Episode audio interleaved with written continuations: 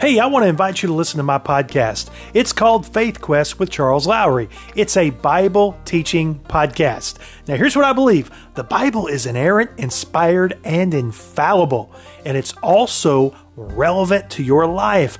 See, God made it that way. What I'm going to do is I'm going to show you how it's relevant to everyday life. So join me right here. I'm going to encourage you to live a life of faith. That's why it's called faith quest.